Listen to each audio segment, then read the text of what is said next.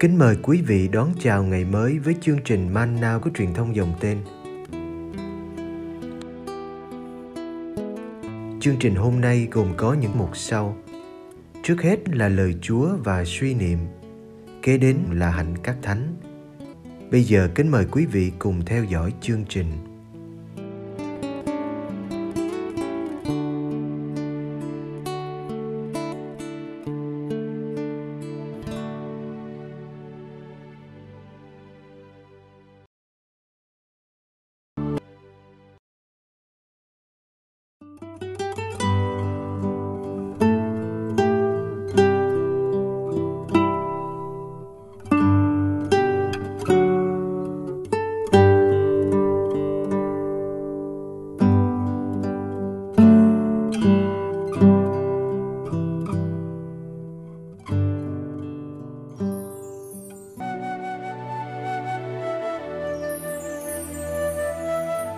Các môn đệ bức lúa Marco chương 2 từ câu 23 đến câu 28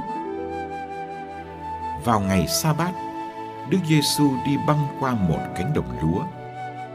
Dọc đường, các môn đệ bắt đầu bứt lúa. Người Pharisêu liền nói với Đức Giêsu: Ông coi, ngày sa bát mà họ làm gì kia? Điều ấy đâu được phép. Người đáp: các ông chưa bao giờ đọc trong sách sao? Ông David đã làm gì khi ông và thuộc hạ bị thiếu thốn và đói bụng? Dưới thời thượng tế Abiata, ông vào nhà Thiên Chúa, ăn bánh tiến, rồi còn cho cả thuộc hạ ăn nữa. Thứ bánh này không ai được phép ăn ngoại trừ tư tế. Người nói tiếp, ngày sa bát được tạo nên cho con người, chứ không phải con người cho ngày sa bát. Bởi đó, con người làm chủ luôn cả ngày sa bát.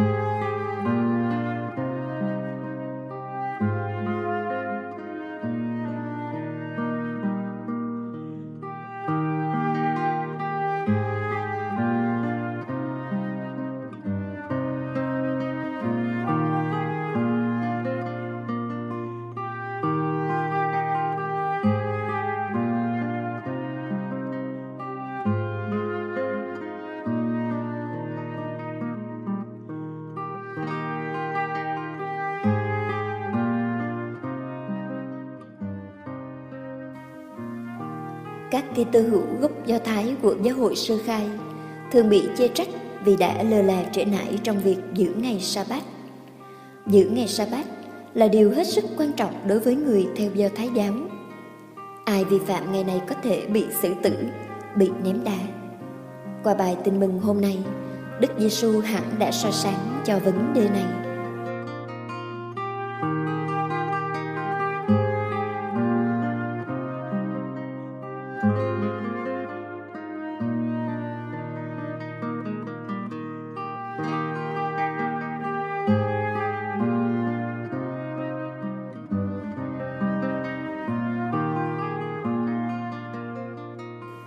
Câu chuyện xảy ra vào một ngày sa bát Khi thầy trò băng qua đồng lúa, Các môn đệ đã bứt cắt bông lúa. Và hẳn họ đã vò lúa trong tay trước khi có thể ăn hạt bên trong. Theo sách đệ nhị luật, thì hành động này được phép làm. Khi vào đồng lúa của người đồng loại, Anh em có thể lấy tay bứt bông lúa. Nhưng theo các kinh sư, Điều này bị cấm trong ngày sa bát Lý do là vì bứt lúa và vò trong tay cũng giống như hành vi gặt và xay lúa. Mà gặt và xay lúa là một trong 39 việc không được phép làm ngày sa bát. Từ đó, người Pharisêu kết luận việc các môn đệ bứt lúa là phạm đến luật Mô-xê. Ngày nay, chúng ta có thể buồn cười về chuyện này, nhưng Nó nói lên việc các kinh sư vì sợ người ta phạm luật nên sau này đã thêm thắt những quy định tỉ mỉ chi li.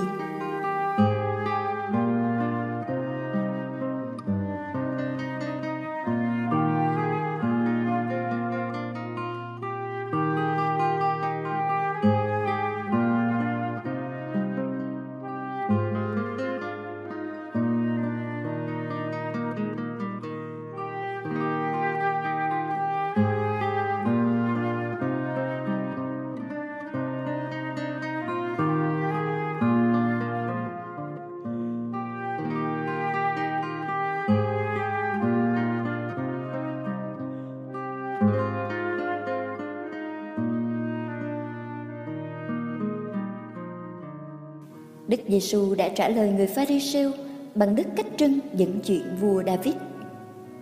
Trong truyền thống Do Thái, vua này thường được coi là đạo đức mẫu mực. David đã làm điều không được phép làm, đó là ăn bánh tiếng. Bánh này gồm 12 ổ lớn được đặt trước nhà tạm. và mỗi ngày sa-bát, bánh mới được thay, bánh cũ chỉ dành cho các tư tế. Khi kể câu chuyện về vua David, Đức Giêsu muốn cho thấy rằng nếu David và các thuộc hạ có thể được miễn giữ luật liên quan đến bánh thánh, thì Đức Giêsu và các môn đệ trong trường hợp nào đó cũng có thể được miễn giữ ngày sa bát thánh.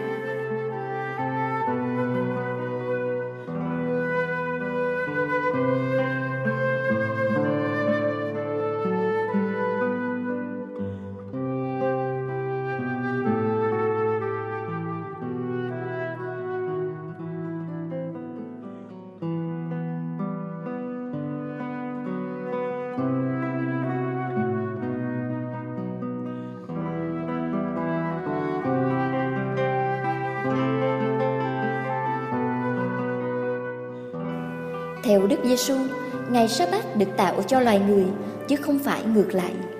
Người Pharisêu có lẽ đã quên đi mục đích của việc giữ luật ngày sa bát. Thiên Chúa thiết lập ngày sa bát để loài người có thời gian nghỉ ngơi, hầu nhớ đến công trình tạo dựng và giải phóng của Ngài. Ngày sa bát đúng là ngày của Chúa, dành cho Chúa, nhưng nó cũng là ngày cho loài người sau 6 ngày làm việc vất vả.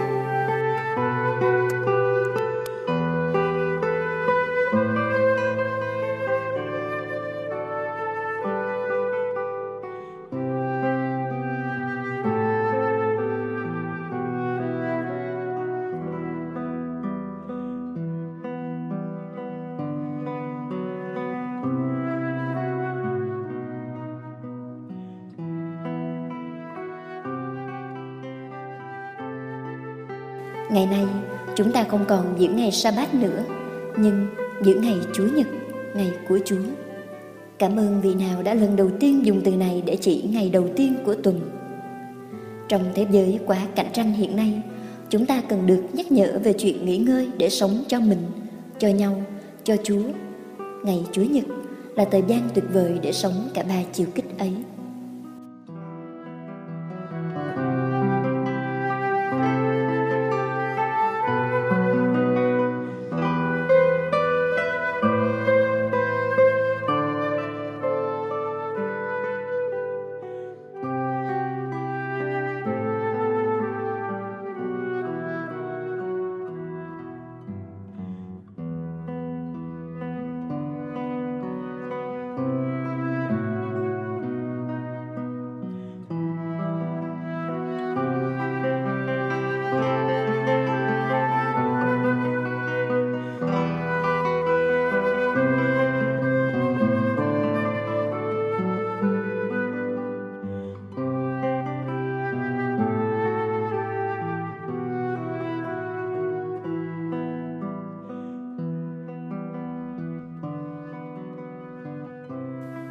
Cầu nguyện.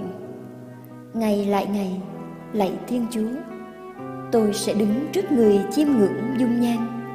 Hai tay cung kính, lạy thiên chúa muôn loài, tôi sẽ đứng trước người chiêm ngưỡng dung nhan.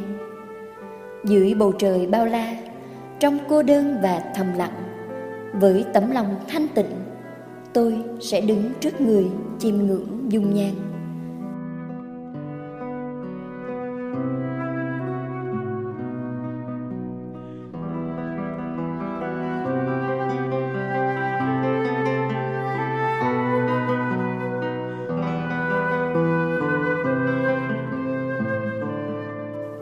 Dưới ôn ào vì nhập nhằn, huyên náo vì đấu tranh, giữa đám đông hối hả lăng xăng, tôi sẽ đứng trước người, chiêm ngưỡng dung nhan. Và khi đã hoàn tất việc đời, lạy Thiên Chúa muôn loài, một mình, lặng lẽ, tôi sẽ đứng trước người, chiêm ngưỡng dung nhan.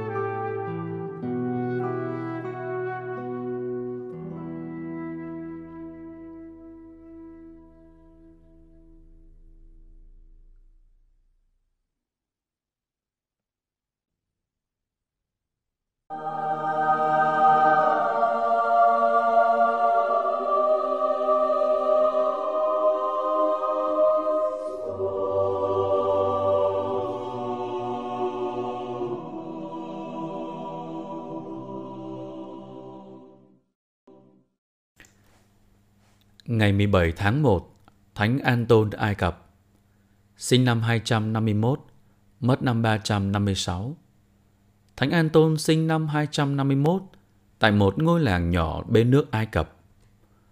Khi lên 20 tuổi, song thân Anton qua đời. Họ để lại cho Anton một gia sản lớn và giao cô em gái cho Anton coi sóc. Anton cảm thấy tràn ngập đau buồn và Ngài đã cầu nguyện với Thiên Chúa – Dần dần Anton ý thức hơn về quyền năng của Thiên Chúa trong cuộc đời của Ngài. Khoảng 6 tháng sau, Anton nghe được lời này của Chúa Giêsu trong Kinh Thánh. Hãy đi bán tất cả những gì anh có và hãy bố thí cho người nghèo. Và anh sẽ có một kho tàng trên trời. Luca chương 18 câu 22 Anton đã chiếm giữ những lời đó như một sứ điệp riêng hướng dẫn các kinh nguyện của mình. Ngài đã bán hầu hết của cải chỉ giữ lại một phần nhỏ đủ để nuôi sống bản thân và người em gái. Rồi Anton đem phân chia cho những người nghèo khổ hết số tiền ấy. Sau đó, cô em gái của Anton gia nhập nhóm các chị em sống đời cầu nguyện và chiêm niệm. Còn Anton thì quyết định trở thành một ẩn sĩ. Ngài đã nảy xin một thầy ẩn tu cao niên, hướng dẫn mình về đời thiêng liêng Anton cũng viếng thăm vị ẩn sĩ khác nhằm có thể học hỏi được các nhân đức nổi bật nơi mỗi vị. Rồi Thánh Anton bắt đầu đời sống cầu nguyện và sám hối riêng một mình với Thiên Chúa. Khi được 55 tuổi, Thánh Anton xây một tu viện để giúp đỡ những người khác. Nhiều người nghe biết về danh của Anton đã đến xin cài những lời khuyên. Thánh nhân đã ban cho họ những lời khuyên thực tế như Ma quỷ sợ chúng ta khi chúng ta cầu nguyện và hy sinh. Nó cũng sợ chúng ta khi chúng ta sống khiêm tốn và nhân hậu. Nó đặc biệt khiếp sợ khi chúng ta yêu mến Chúa Giêsu thắm thiết. Nó chạy xa khi chúng ta làm dấu thánh giá. Thánh An Tôn đã viếng thăm Thánh Phaolô ẩn tu, là vị thánh chúng ta vừa mừng kính hôm 15 tháng riêng. Nhờ bởi gương sáng đời sống thánh thiện của Thánh Phaolô mà An Tôn cảm thấy được can đảm mạnh mẽ thêm. Và rồi Anton đã mất sau một cuộc đời dài chìm đắm trong cầu nguyện. Anton sống thọ 105 tuổi. Thánh Atanasio đã viết một cuốn tiểu sử nổi tiếng về Thánh Anton Ai Cập. Chúng ta không bao giờ nên là lòng thất vọng khi ma quỷ cám dỗ chúng ta làm những điều sai quấy. Hãy nhớ rằng Đức Chúa Giêsu luôn luôn ở ngay bên cạnh chúng ta. Nếu chúng ta cầu nguyện, người sẽ trợ giúp, người sẽ ân thưởng cho tình yêu, và lòng trung thành bền đỗ của chúng ta.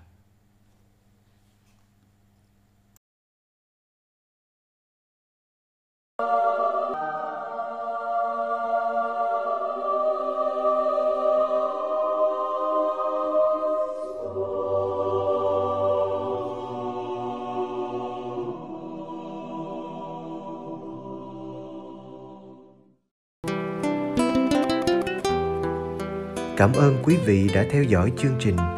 Kính chúc quý vị một ngày mới tràn đầy niềm vui và ân sủng của Chúa và mẹ Maria.